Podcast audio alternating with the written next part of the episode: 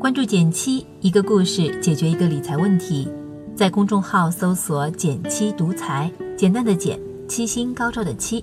关注后回复“电台”是本电子书，请你免费看。刚刚过去的国庆假期，不知道各位都过得怎么样？前两天逛了下微博，才知道，除了旅游市场火爆外，长假竟还催生出另一门好生意——朋友圈精装修。花个六十元就能打卡全世界，还附赠高清精美照片，真是买不了吃亏，也买不了上当。话说，这可能是我见过花钱买精致的极致了。毕竟，想要在别人面前维持自己精致的生活，真是要花很多钱的。我有个同学 L，就是我心目中精致的代表，但他却自嘲是隐形贫困人口。其实，单从收入来看，他的财务状况并不差。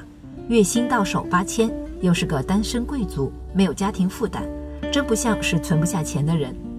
但实际情况是，他常年靠三张信用卡轮流维持日常消费，每月固定收到七八千左右的信用卡账单，一到月底，日子就过得紧巴巴。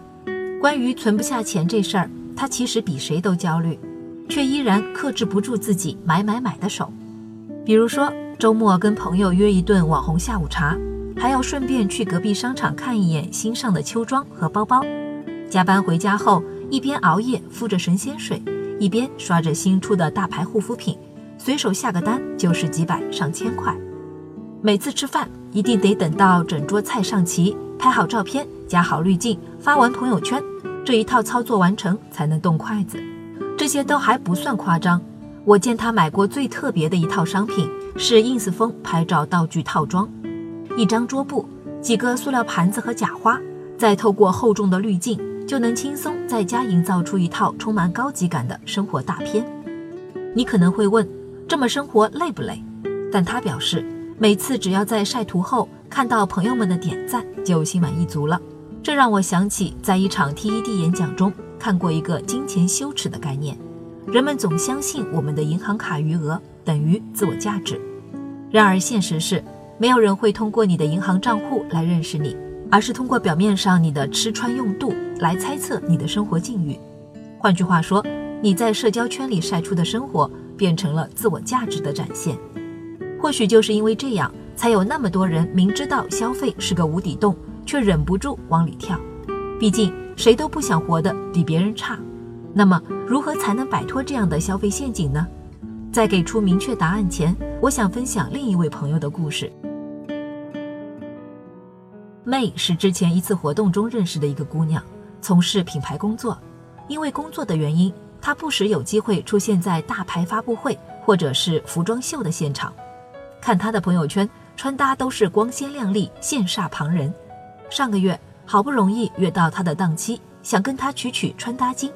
本以为以她对时尚的敏锐度和更新单品的速度，家里一定会有一个独立的衣帽间，却不想。她衣橱里最多的，竟是在优衣库就能买到的基本款，除此之外，并没有太多我想象中的高级定制或是奇形怪状的时髦单品。打听下来才知道，妹竟是个租衣爱好者，那些看秀、出席品牌活动时的穿搭，竟全都是租来的。而在此之前，她也承认自己曾走过一段弯路，大概在一年多前，她的衣橱还是满满的，一半来自实体店。另一半则是网购的成果，但慢慢的，他发现拥有再多衣服也不能解决他每天不知道穿什么的困扰，反而还严重的占据了他出租屋的空间和整理房间的时间。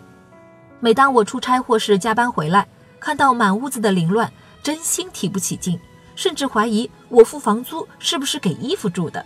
当他冷静下来，才发现他真正想解决的是在合适的场合匹配得体的穿着。与此同时，还能保持新鲜感和时尚感。就这样，他入了租衣的坑，每月花个几百块就能搞定日常穿搭。如此一来，他每年花在衣服上的开销基本能控制在一万元以内，除了基本单品，不再添置其他存货。除了节省开支外，自从过上租衣生活后，妹最大的感触还是节约了心理空间。如今，我很少再为每天的穿搭费心。租来的衣服只要快递回去就行，也省了自己收拾打理的时间。说实在的，妹的经验给了我很大启发。很多时候，我们之所以会掉进所谓消费主义的陷阱，恰恰是因为我们的购买动机并非出于真实需求。比如像 L，就是希望通过在社交媒体上营造的精致生活来获得周围人的认同，为此他不得不在衣食住行方方面面维护自己的偶像包袱。社会学家李银河曾说过这样一段话：在我看来，精致的生活首先是清醒的，不是懵懂的。即意识到自身存在的，所以在选择为某种生活方式买单前，不妨先问自己这样一个问题：你到底是在追求别人眼中的精致，还是自己内心的满足？